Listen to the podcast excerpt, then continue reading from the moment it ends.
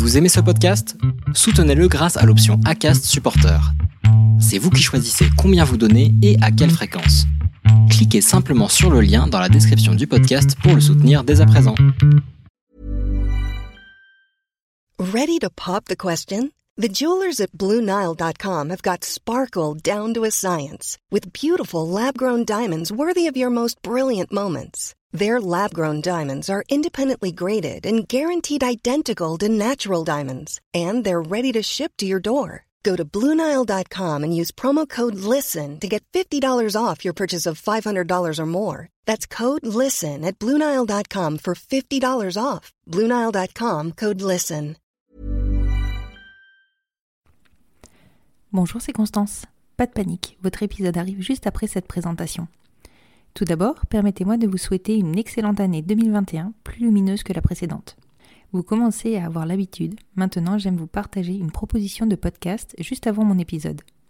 Si vous êtes comme moi, tombé dans la marmite des podcasts et que vous manquez de temps pour partir à la recherche d'épisodes inspirants dans cette vaste bibliothèque que sont les plateformes de podcasts, je vous ai déniché la solution idéale. Il existe un podcast tout fraîchement créé qui a pour objectif de vous faire découvrir les épisodes inspirants, bouleversants ou même marrants, bref, marquants et à ne surtout pas rater, et ce, tout sujet confondu. Allez, trêve de suspense, je vous révèle le nom de cette pépite. Il s'agit de Génération Podcast.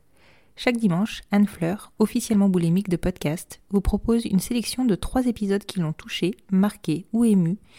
Et un dimanche sur deux, elle vous propose une rencontre avec un ou une hôte de podcast pour vous dévoiler les coulisses de vos podcasts favoris. Alors ce n'est pas le meilleur tips de l'année deux mille vingt et un, vous m'en direz des nouvelles. Maintenant, place à l'épisode.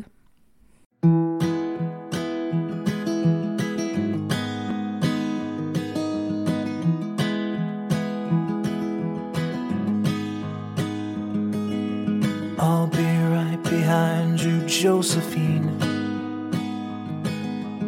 I won't leave you waiting in between. And the cigarette you bummed from me is almost burning out. You suck it till your fingers burn and then you throw it on the ground. Je vous retrouve aujourd'hui dans cet épisode, comme je vous l'ai dit mercredi, pour aborder à nouveau une méthode de conception que nous avons déjà évoquée à plusieurs reprises, l'insémination artisanale. Dans les épisodes deux, quinze et vingt-trois, Floriane, Barbara et Marion vous expliquent pourquoi et comment elles ont opté pour cette méthode de conception. Oui, mais cette méthode propose des variantes. La plus connue et la plus facile d'accès est l'insémination artisanale. Celle pratiquée en milieu médical, dans les centres de P M A ou dans les cliniques, et l'insémination intracervicale, dont la particularité est de passer le col via une canule. Les statistiques n'en sont que meilleures, évidemment. Et ça, Aurélia et Charlotte l'ont découvert au fur et à mesure de leurs réflexions et de leur accompagnement par des professionnels bienveillants et conciliants. Ça n'a pas toujours été le cas pour elles, mais elles ont trouvé les professionnels vers qui se tourner. À mon micro, Aurélia, at Auréchamé, nous raconte dans cette première partie d'épisode sa rencontre avec Charlotte et l'acceptation de leur relation par leur famille, ainsi que les étapes qui les ont amenées à envisager de pratiquer elles-mêmes ce geste médical parce que leur décision est réfléchie et qu'elle leur ressemble. Elles ont fait un bébé toutes seules, elles ont fait un bébé homemade. Je vous souhaite une bonne écoute. Bonjour Aurélia. Bonjour. Je te remercie beaucoup de t'être rendue disponible. Merci à toi. Donc aujourd'hui, je, je suis venue vers toi parce que je suis ton compte sur Instagram depuis un petit bout de temps et que je suis très curieuse de connaître euh, votre histoire, qui a l'air, comme celle que j'ai déjà interviewée, très belle.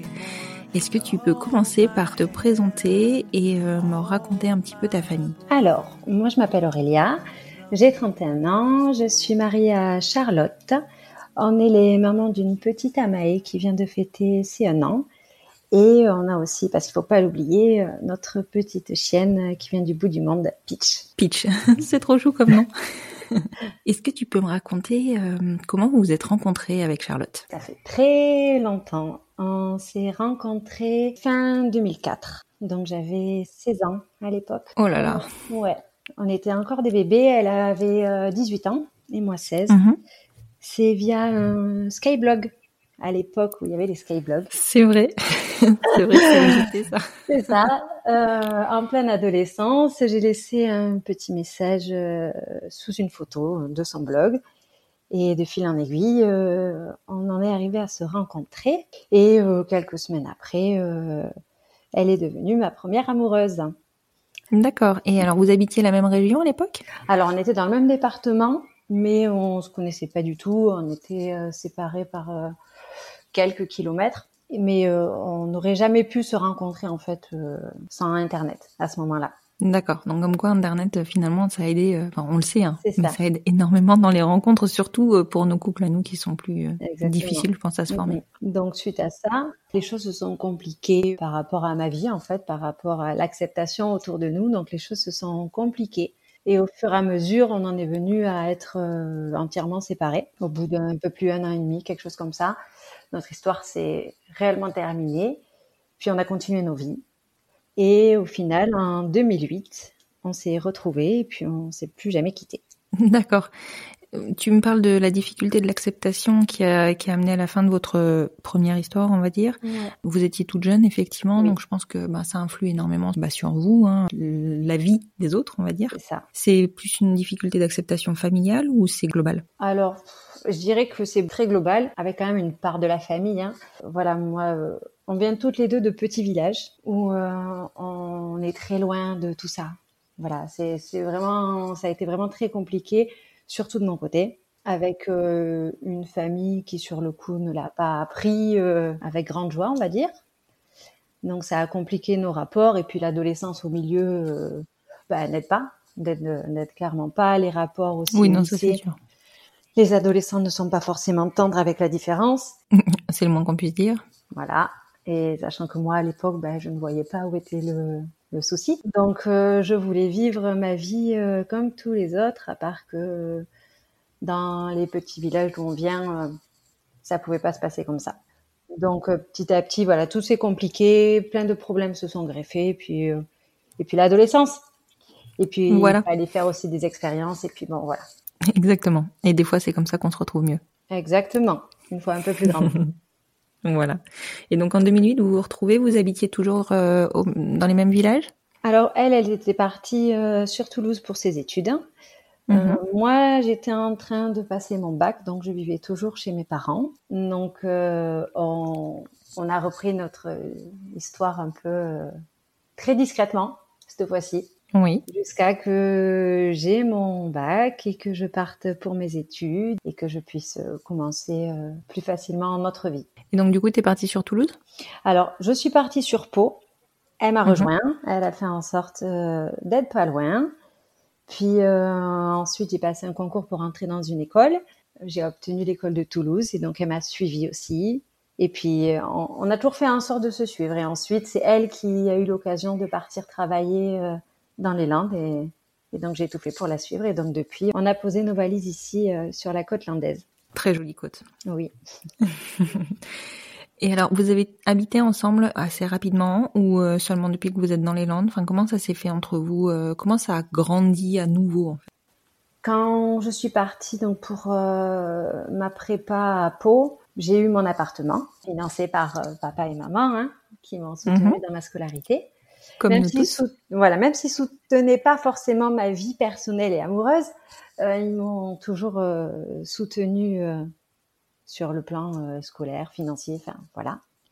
Mm-hmm. Donc je suis partie sur Pau euh, avec mon propre appartement, mais euh, très concrètement, elle était là à peu près tout le temps, même si oui. C'était caché, elle était là, mais c'était évident. Enfin c'était De toute façon, depuis toujours, euh, nous deux, c'est évident, c'est comme ça, ça peut pas être autrement.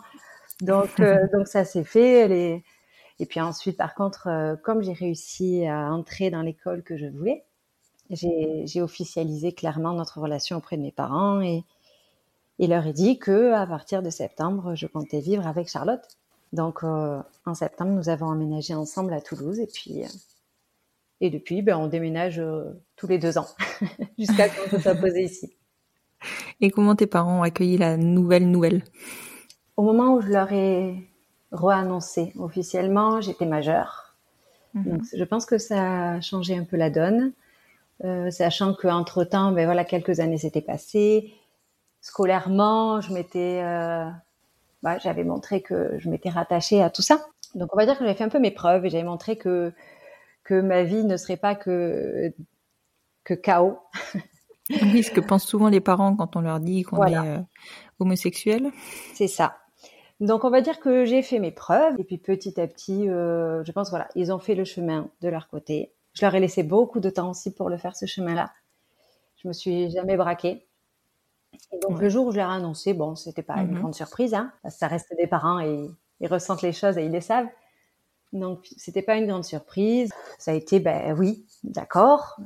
Et euh, il nous a fallu bien... Euh, on a aménagé pendant l'été. Il a fallu une année scolaire pour qu'ils acceptent enfin de la rencontrer. Donc, ça faisait peut-être déjà euh, à nouveau deux ans, trois ans qu'on était ensemble. Oui. Bon, il faut toujours laisser faire le oui. chemin. Euh, c'est un peu compliqué, mais, hein, mais euh, bon. Voilà, ils y arrivent, c'est ça. Le, le point essentiel, c'est que la plupart du mmh. temps, alors évidemment pas tout le temps, hélas, oui. mais la plupart du temps, les parents y arrivent. Et pour Charlotte, ses parents, ça s'est euh... passé comment ? Alors, c'est divisé aussi, euh, sans papa. J'ai l'impression que pour nos pères, ça a été quand même quelque chose de beaucoup plus facile à accepter que pour nos mamans. Mon père, mon père aussi, c'était mmh. relativement simple pour lui. Mais je pense que dans un couple, il faut se soutenir. Donc, euh, voilà. Complètement. Donc, il était euh, aux côtés de ma mère. Mais euh, voilà, pour, pour Charlotte, son père, depuis le début, euh, il n'y a aucun souci, c'est, tout est facile.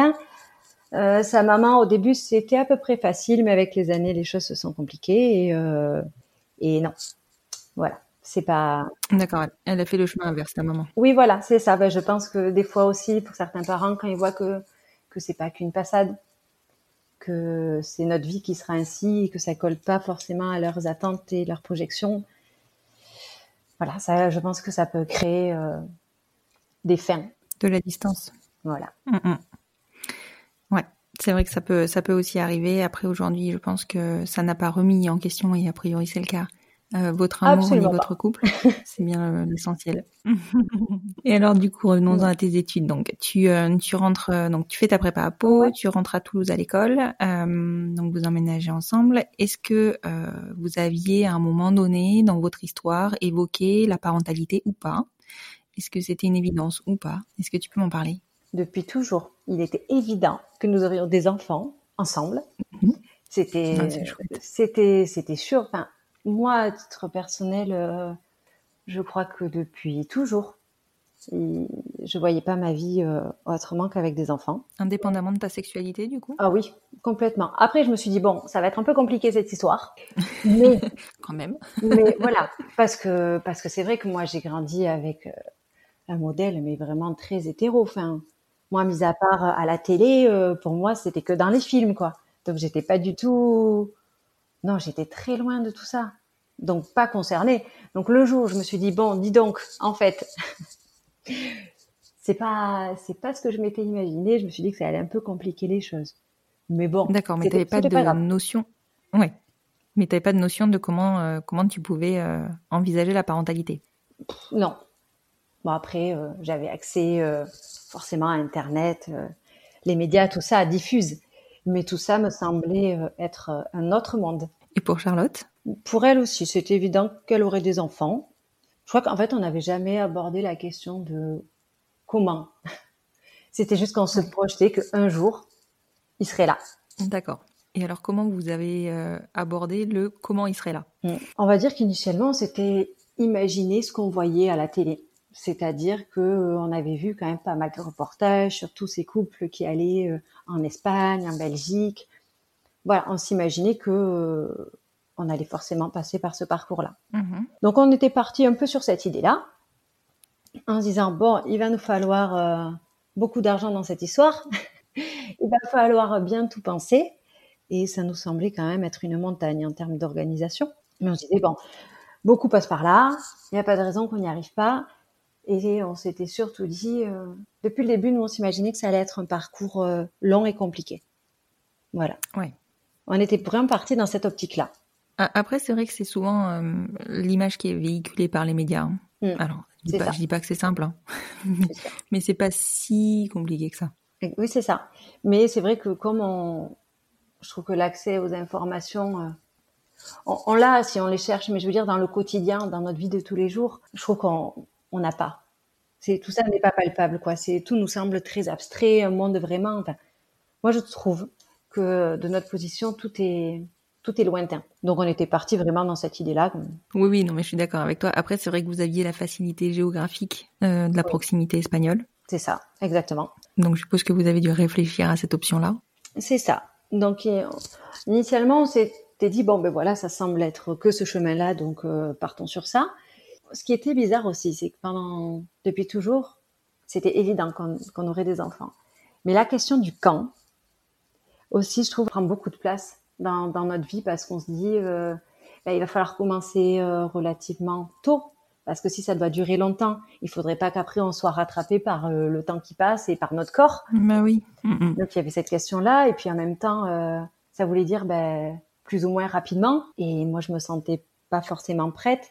Enfin, je trouvais que toutes ces questions-là étaient un peu compliquées pour se lancer. Et mais là, on se situe quand à peu près dans le, dans le temps? Vous avez commencé à vous poser ces questions-là vers, vers quelle période?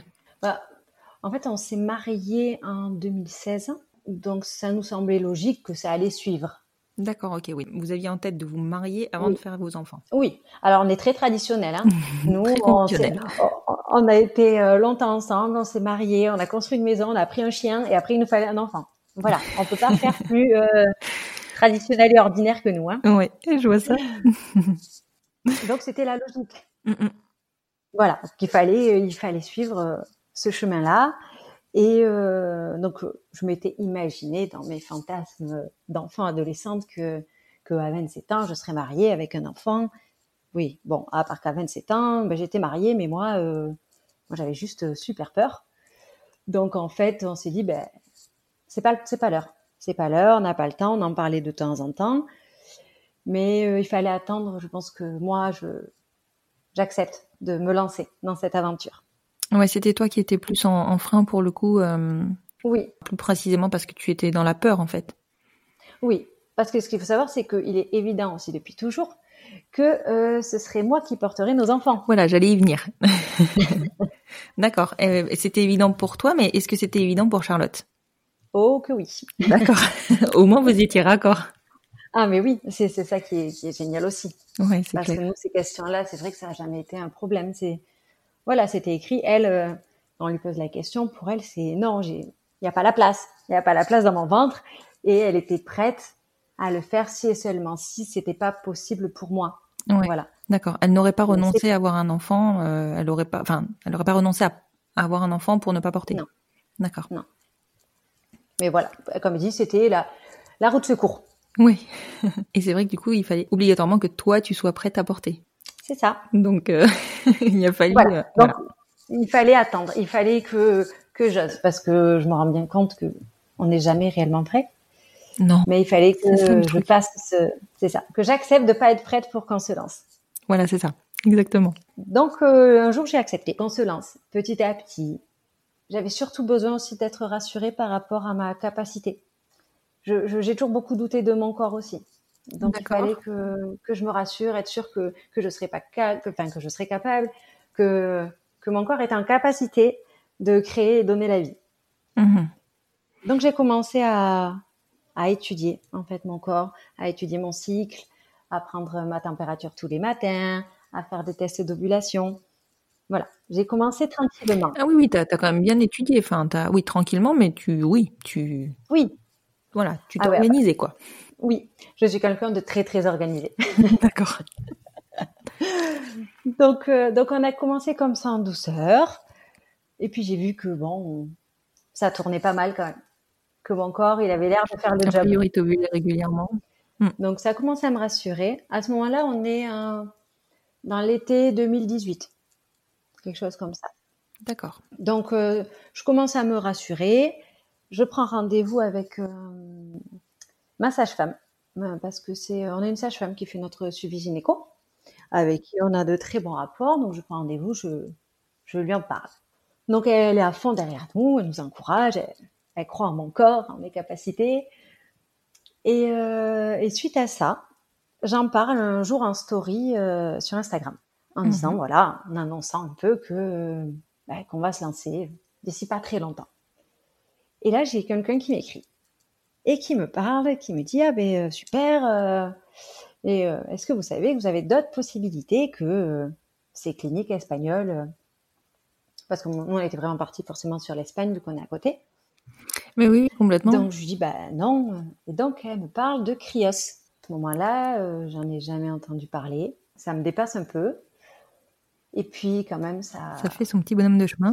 Je me pose des questions. Et puis, l'après-midi même, je, je commence à retourner tout Internet. Et puis, je découvre l'existence de tout ça. Est-ce que tu peux rappeler ce que c'est que Cryos ?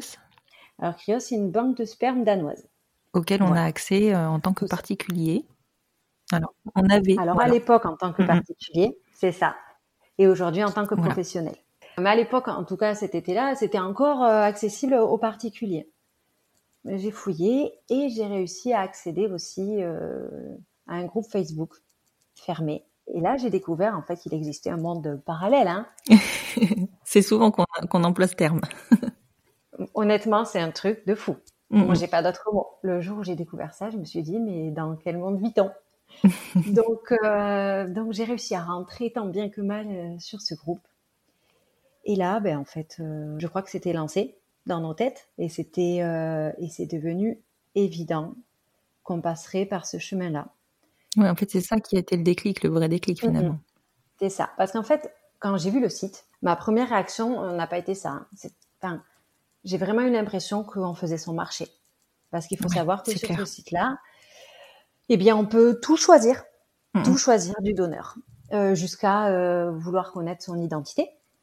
Mmh. Et... Euh, Et j'ai trouvé ça mais impressionnant et, et au niveau éthique, euh, ah, je, je ne savais pas. J'étais oui. vraiment, je ne savais pas quoi en penser, mais en même temps, ça me, enfin, ça attisait vraiment ma curiosité. Et, euh, et donc le soir, j'en ai parlé à Charlotte. Et pareil, sa première réaction, ça a été ça, c'est, c'est de se dire mais on, on va pas faire notre marché, enfin. Oui. Et puis en fait, on a beaucoup parlé, on a, ça nous a semblé évident en fait. En l'opposant au fonctionnement des cliniques et des donneurs complètement anonymes, nous, il nous a semblé petit à petit évident qu'on voulait des informations. Voilà, c'est quelque chose qui, qui nous ressemblait. J'avais besoin aussi euh, d'avoir des informations euh, sur, la, sur la santé de, de ce donneur et de sa famille, parce que c'est des choses auxquelles on a accès mmh. par Cryos. Et euh, c'est vrai que c'est quelque chose de, de très important pour moi. Donc, oui. en fait... Euh, tout le temps, je pense. Voilà, hélas... On a commencé à, à chercher des donneurs. Sachant qu'après, voilà, c'était notre choix, mais nous, on ne s'est pas arrêté à des caractéristiques physiques. Mmh. Il y en a qui peuvent, hein, voilà, chacun a ses choix. Mais nous, euh, on s'est vraiment lancé dans la recherche euh, de notre donneur. C'est comme mmh. ça qu'on l'appelle. C'est, c'est lui, c'est pareil, ça ne peut pas être notre. C'était une évidence. Quand on l'a trouvé, il nous, c'est quelqu'un qui nous ressemble. D'accord. C'est comme ça qu'on a fini par se positionner en se disant bah, « c'est lui ». C'est lui, c'est évident, et on saura expliquer euh, avec nos mots euh, à notre futur enfant ce choix-là. Donc, on est parti sur ça et on s'est positionné en se disant, mais c'est bon, on est sûr de nous. Euh... Ouais, parce que du coup, ça te permettait d'être vraiment droite dans tes bottes, quoi. Enfin, tu, oui. tu, tu connaissais la genèse du, enfin voilà, tu, tu, tu maîtrisais en fait la genèse du projet et, euh, et euh, tout ce qui pouvait intervenir, ou toutes les personnes qui pouvaient intervenir dans le projet. Exactement. Et c'est quelque chose qui me rassurait énormément. Ça m'enlevait en fait une part d'inconnu. Ouais, complètement. Donc, on est parti sur ça. À part que ça ne se fait pas comme ça. On peut oui, pas, tout à fait. Euh...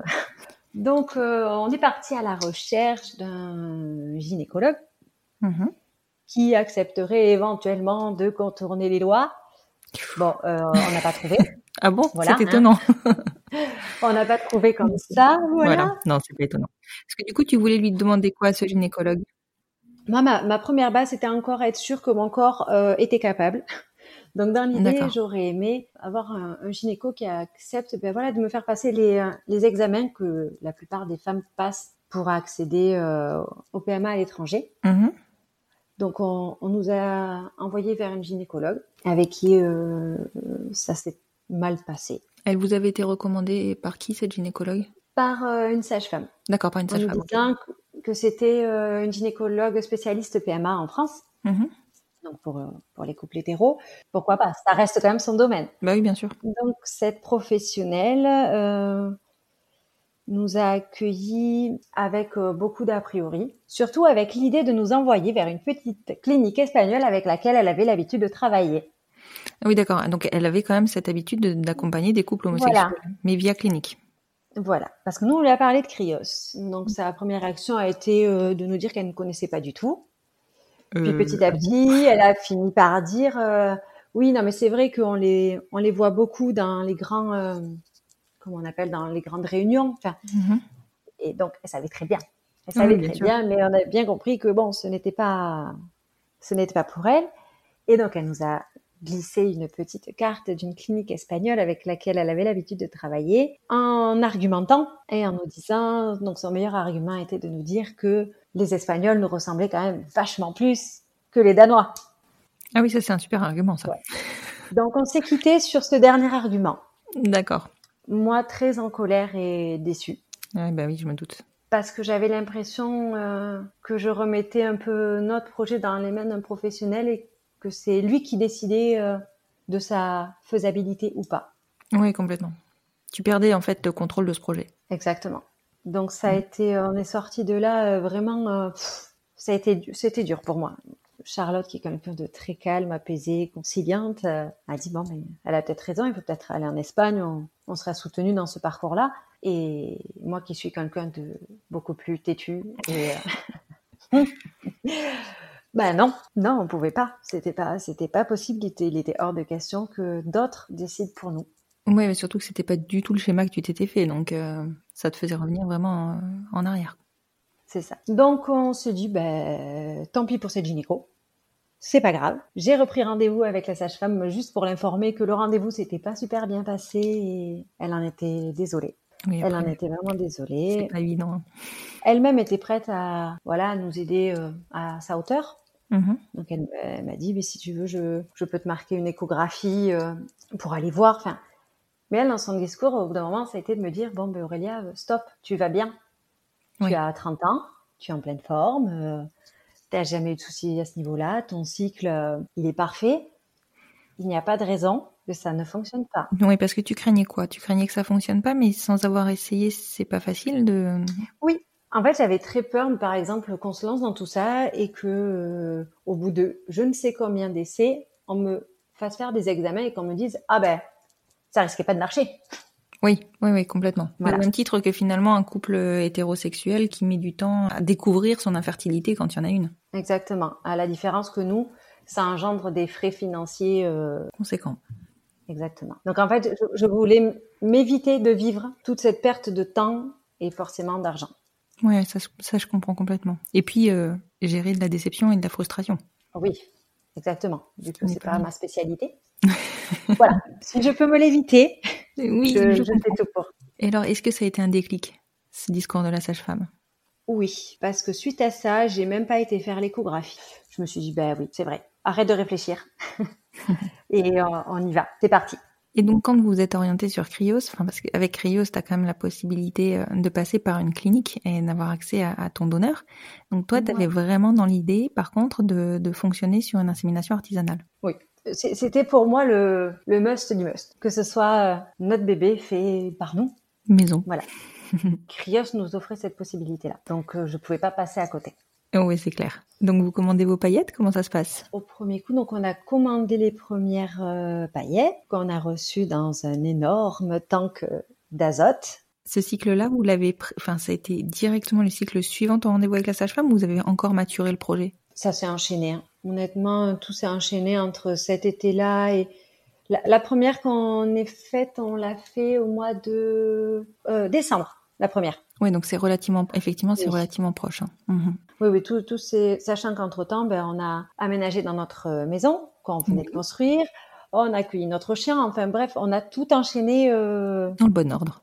C'était, voilà, c'était le moment. C'était le bon moment. Ouais, donc on l'a reçu, on a fait patienter tout ça dans le dressing. Dans le dressing. C'est, c'est quand même une expérience à vivre. Oui, tu m'étonnes. On en rigole beaucoup, mais sur le moment, je me revois assise sur le bord de mon lit en disant à Charlotte, qu'est-ce qu'on est en train de faire? Tu m'étonnes. Est-ce qu'à un moment donné, on s'est imaginé, là, comme ça, avec euh, des spermatozoïdes congelés dans le dressing? Je crois pas. Vous les avez gardés combien de temps dans le dressing? euh, bah, Le temps que euh, mes tests d'ovulation nous disent que c'était l'heure. D'accord. Donc ça a duré... Euh... de trois jours, quelque chose comme ça. Oui, ça va. C'était pas bon. C'est t'aurais pas... tu les as pas oui. gardés quatre mois dans ton dressing. Non. Alors, de toute façon, c'est limité dans le temps hein, le... le contenant. Donc c'est pour ça aussi que ça demande une organisation, enfin pour la commande, pour que ça tombe bien, pour qu'on le reçoive ben, pas trop tôt pour qu'il puisse être euh, utilisable et pas trop tard euh, et louper l'ovulation. Oui, mais c'est ça. Donc, c'est des grands calculs savants. Hein. On a fait plein de, plein de calculs, plein de tableaux pour croiser des informations et pour toujours tomber au plus juste. Donc, on a fait la première. Après, donc, calcul de mon ovulation, on, est tombé à, on pensait tomber à peu près juste. On, sur ce cycle-là, on en a fait deux. On en a fait deux à douze heures d'intervalle. D'accord. Ça vous avait, ça vous avait été conseillé d'en faire deux ? euh, Oui. Oui, oui. Disons que ça mettait un peu plus de chance de notre côté aussi. Et du coup, vous aviez suffisamment de paillettes pour, euh, pour en faire deux ? On en avait commandé deux. À ce D'accord, moment-là. Okay. Il était possible d'en recevoir plusieurs en fait dans le même contenant. D'accord. Et de les comment dire décongeler. Oui. Et comment tu décongèles ça ? En fait, euh, ça s'enlève. Enfin, il y, y a quelque chose où on tire dessus. Et en fait, c'est des sortes de, de petites fioles. Je ne saurais pas nommer cette petite chose, mm-hmm. et, euh, qui sont contenues en fait dans, dans ce tank. On peut les sortir au fur et à mesure. D'accord. Ok. Voilà, on les pose à côté et on a un quart d'heure pour euh, l'utiliser, pour qu'il décongèle et l'utiliser. D'accord, ok, un quart d'heure. Ok, oui, c'est, c'est précis. Ça doit te mettre un peu la pression quand même, tu dois avoir l'impression d'être dans Mission Impossible. Exactement. Tu m'étonnes. Donc on a fait ces premières, ces deux premières, euh, donc qui étaient des inséminations intravaginales, c'est-à-dire qu'on a juste à déposer ben, les spermatozoïdes dans le vagin et, et qu'ils fassent leur job tout seuls comme des grands. D'accord. Et du coup, c'est Charlotte qui a fait ça ? Oui. Vous êtes, servi, vous êtes servi d'une, d'une pipette, quelque chose comme ça ? Un, ils fournissent. Ils nous ah, fournissent, une... ils fournissent oui, le, oui. le matériel. Mais oui. Donc, ils nous fournissent à ce moment-là bah, une, une seringue sur laquelle on met la, la paillette. Et puis, il y a un petit truc à, à préparer, mais tout est super bien expliqué. Il y a un petit livret avec. Tout est bien pensé. D'accord. Oui, c'est un peu... Euh... Vraiment, on est dans un autre monde. Je, je crois oh. qu'on ne se rend pas compte, mais... Quand on le vit, c'est, c'est fou de se dire qu'on fait ces choses-là. Mais oui, c'est, c'est clair. Surtout que, enfin, je ne sais pas si tu es issu d'une profession médicale, mais toujours est-il que, enfin, c'est, c'est, c'est pas notre quotidien, quoi. Non, donc, euh, du tout. On a l'impression de transgresser plein de choses, mais en même temps, oh. on, se sent, on se sent puissant. Enfin. Oui, sachant que, alors, par rapport à ça, au fait de transgresser, euh, je suis quelqu'un de... de très droite, droite ouais. C'est ça, je m'en doute. Et très stressée de tout, euh, c'est-à-dire que moi, si j'aperçois euh, la police, euh, la gendarmerie au fond euh, du chemin, je vais avoir l'impression qu'ils vont m'arrêter, qu'ils vont me trouver des choses alors que j'ai rien à ouais, me reprocher. Pareil que toi. Voilà. Je vois bien. Donc là, commander des choses, enfin des choses accessoirement... Euh, des gamètes. Et, voilà. Sur la boîte qu'on reçoit, il y a quand même écrit « tissu humain ». Et je ouais, me dis, ouais. ça passe les frontières. Je me disais, non, mais demain matin, on va avoir la gendarmerie à la porte, c'est fini. Mais t'as pas, t'as pas intérêt à ce que ce soit bloqué à la poste. Hein. Non, mais c'est ça. On se disait, je me disais, mais on est des gangsters, en fait. Ouais, et moi, je, ouais, je ne le suis pas. Je ne suis pas une gangster dans l'âme. Oui, c'est Donc, ça. Foncièrement, euh... c'est pas ton, ta personnalité. Du tout. Du tout. Ah non, non, je suis beaucoup trop droite. Mais bon, euh, quand on n'a pas le choix, on y va. Hein, on se lance. Exactement. On fait des choses pour, euh, pour, pour, pour nos enfants, euh, finalement, euh, qui sont dingues. C'est ça. Donc, on a fait les gangsters, on a reçu, on, nous avons fait euh, l'insémination, les deux. Mmh. Charlotte a ramené, parce que ce qu'il faut savoir, c'est qu'après ce tank euh, qui pèse je ne sais combien de kilos, ben, il faut le renvoyer à Cryos. Oui, tout à fait. Donc là, voilà, repartir déposer dans son petit point relais euh, le tank. C'est vrai que ça arrive en point relais. C'est, mmh. Voilà, elle me dit, ben, j'espère que le, le monsieur qui l'a récupéré n'a, n'a pas trop regardé, hein. Oui, c'est sûr, si c'est indiqué tissu humain, j'imagine le buraliste, oui, oui. Si c'est un buraliste, la tête oui, qui oui, doit faire. Ça. Il y a écrit en gros Cryos dessus. Bref, il y a tout pour, pour qu'on ouais. puisse se faire griller, en fait. Oui, finalement, oui. Et je crois qu'on peut se dire, bienvenue en France, euh, il se passe rien. Oui, c'est ça. C'est le et côté... On... Euh, ouais. Et on nous laisse, ce que je me disais aussi, c'est que tout ça, euh, sur le papier, est interdit. On s'en doute bien ouais. hein, que tout ça la est interdit. La manipulation de gamètes est interdite, oui. Mais... Euh... Un pays est quand même capable de laisser passer aux frontières et laisser faire. On n'est pas les seuls en France à faire ça. On est très, très, très, très, très nombreuses à avoir eu des enfants de cette façon-là. Mm-mm. Donc, je trouve ça aussi euh, très particulier. Bah, c'est, euh, c'est le principe de ne pas légiférer. La zone est grise. On reste dans le gris. Mm. Mais c'est pas plus mal. On ne va pas s'en plaindre hein, à ce moment-là. Ah non, non, euh... non, non, c'est clair. Pour le moment, ne disons rien. C'est faisons ça. Avancer les choses, mais... Euh, Exactement. Voilà. Mm-mm. Et alors, ce premier essai du Donc, coup... ce premier essai, bien euh, deux jours avant la date de mes règles, jour de Noël, ben, j'ai eu mes règles. Ah mince, en plus en avance. Alors d'habitude, ça a tendance à être en retard dans ce genre de cas. C'est, oui, ouais. Alors que j'étais sûre de moi. Donc, pour moi, c'était obligé que ça ait fonctionné. Il n'y avait pas de raison que ça n'ait pas fonctionné. On avait tout fait comme il faut. Mon ouais. corps était prêt, ma tête aussi. Ça ne pouvait Sauf que, que marcher. Si tu as eu tes règles deux jours en avance, c'est que tu as ovulé deux jours en avance. Voilà. Donc, ça ne pouvait pas fonctionner. Voilà. Donc, euh, grosse déception. Je me doute. Surtout pour moi. Ouais. Charlotte, plus objective aussi, pour elle, elle me disait, mais c'est aussi la première fois, on, on le sait, et c'est pas grave. Vous vous étiez renseignée sur les statistiques de réussite ? À ce moment-là, oui, je me souviens plus, hein, mais euh, oui, oui. J'avais lu plein, plein de choses, essayer de me rassurer par tous les moyens. Euh, mm-hmm. Il y avait peu de chance hein, que ça marche du premier coup comme ça. Oui, complètement. Mais on, on a toujours l'espoir que Évidemment. peut-être mmh. nous, peut-être que pour une fois, nous, ça va passer du premier coup. Oui, complètement. Bon, ben non, non. Et ça ne t'a pas trop stressé ou, enfin, toi qui avais peur que ton corps ne fonctionne pas, oui. ça n'a pas augmenté cette peur ?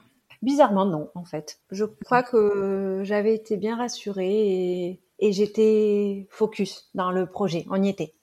D'accord. On y était. Pour moi, on avait préparé, le terrain était prêt. Donc, j'ai été déçue. Voilà, déçue de ce négatif. Euh, ouais, c'est nul. C'était nul. Oui, c'est sûr. Voilà. Mais bon, ça t'a pas, ça t'a pas fait remettre en question non plus non. Euh, la méthode utilisée. Enfin, voilà, vous repartiez dans un cycle suivant et c'était bon, quoi. Alors, ça a remis juste en question le fait de passer en insémination intra-utérine. D'accord. En fait, on avait déjà lu avant euh, de commencer, enfin pendant toute cette phase de recherche, que certaines femmes, certains couples passaient euh, par des inséminations intra-utérines, soit aidées par des professionnels, mmh. voilà, qui, qui faisaient ça, ben oui, forcément dans l'illégalité, et qui soutenaient un peu ces couples-là à leur façon, ou soit de le faire soi-même. Oui, alors il faut rappeler que l'insémination intra-utérine, c'est effectivement la méthode qui est utilisée dans le cadre des inséminations euh, lors des P M A. Oui. Euh, c'est une manipulation médicale qui est particulière. Ah oui, on est clairement dans, oui, dans la manipulation médicale. Mm-mm. Là, on n'est plus juste dans la question de la petite seringue euh, qu'on met dans le vagin. Là, c'est clair qu'on on passe un cap. Euh, on passe le col, juste. Exactement, on passe le col. Et ben, techniquement, c'est ça. Et, euh, ouais. et toi, qui justement était dans le... Ouais, pas, pas forcément hyper sereine, hyper ouais. rassurée, tu, tu, tu, tu envisages cette option-là. Ouais. C'est fou. Parce que je crois que... Je dis beaucoup « je », évidemment, on est deux. Oui, c'est vrai évidemment. que comme c'est, comme c'est mon corps, à ce moment-là, je suis maître de, de beaucoup de choix, on va dire. Mm-hmm. Donc, à, à ce moment-là, Charlotte, dans tous les cas, elle, elle était prête. Peu importe la méthode, elle était là, elle était à fond. Avait... Voilà. Et avant de faire les, les, les, les premières inséminations, pardon, on avait vu que certains le faisaient, mais ça nous impressionnait beaucoup. On disait « il y a quand même des risques ». Oui, évidemment. Ah oui, je me doute. Il y a quand même des risques. On lisait certaines qui étaient vraiment contre, en disant « mais vous vous rendez pas compte ?» Enfin, des risques encourus en faisant de telles choses, euh, et d'autres qui disaient mais c'est jouable, c'est jouable.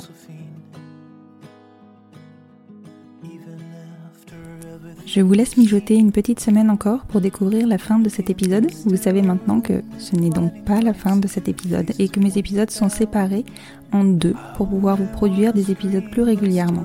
Si cet épisode vous a plu, vous pouvez me le notifier ou me gratifier de cinq étoiles sur votre plateforme d'écoute favorite et plus particulièrement sur Apple Podcast. Vous savez maintenant, si vous me suivez sur Instagram, sur le compte Instagram du podcast arobase les enfants vont bien, pourquoi c'est si important d'être vu par Apple pour pouvoir diffuser, partager et faire connaître le podcast par des personnes qui pourront le repartager à des personnes qui en ont besoin. Je vous remercie encore une fois pour votre écoute et je vous souhaite une très belle fin de journée.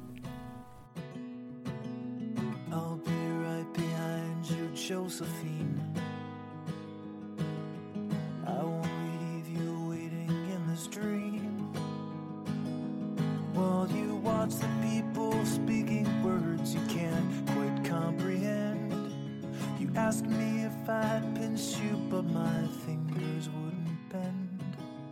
I'll be right behind you, Josephine, just like I was when we were seventeen. I guess it's only been a year, but still it feels like thirty-four.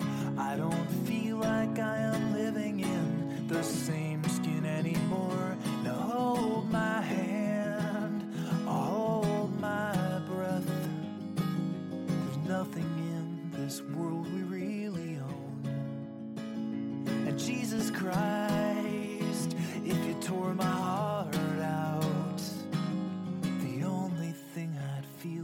less alone, less alone.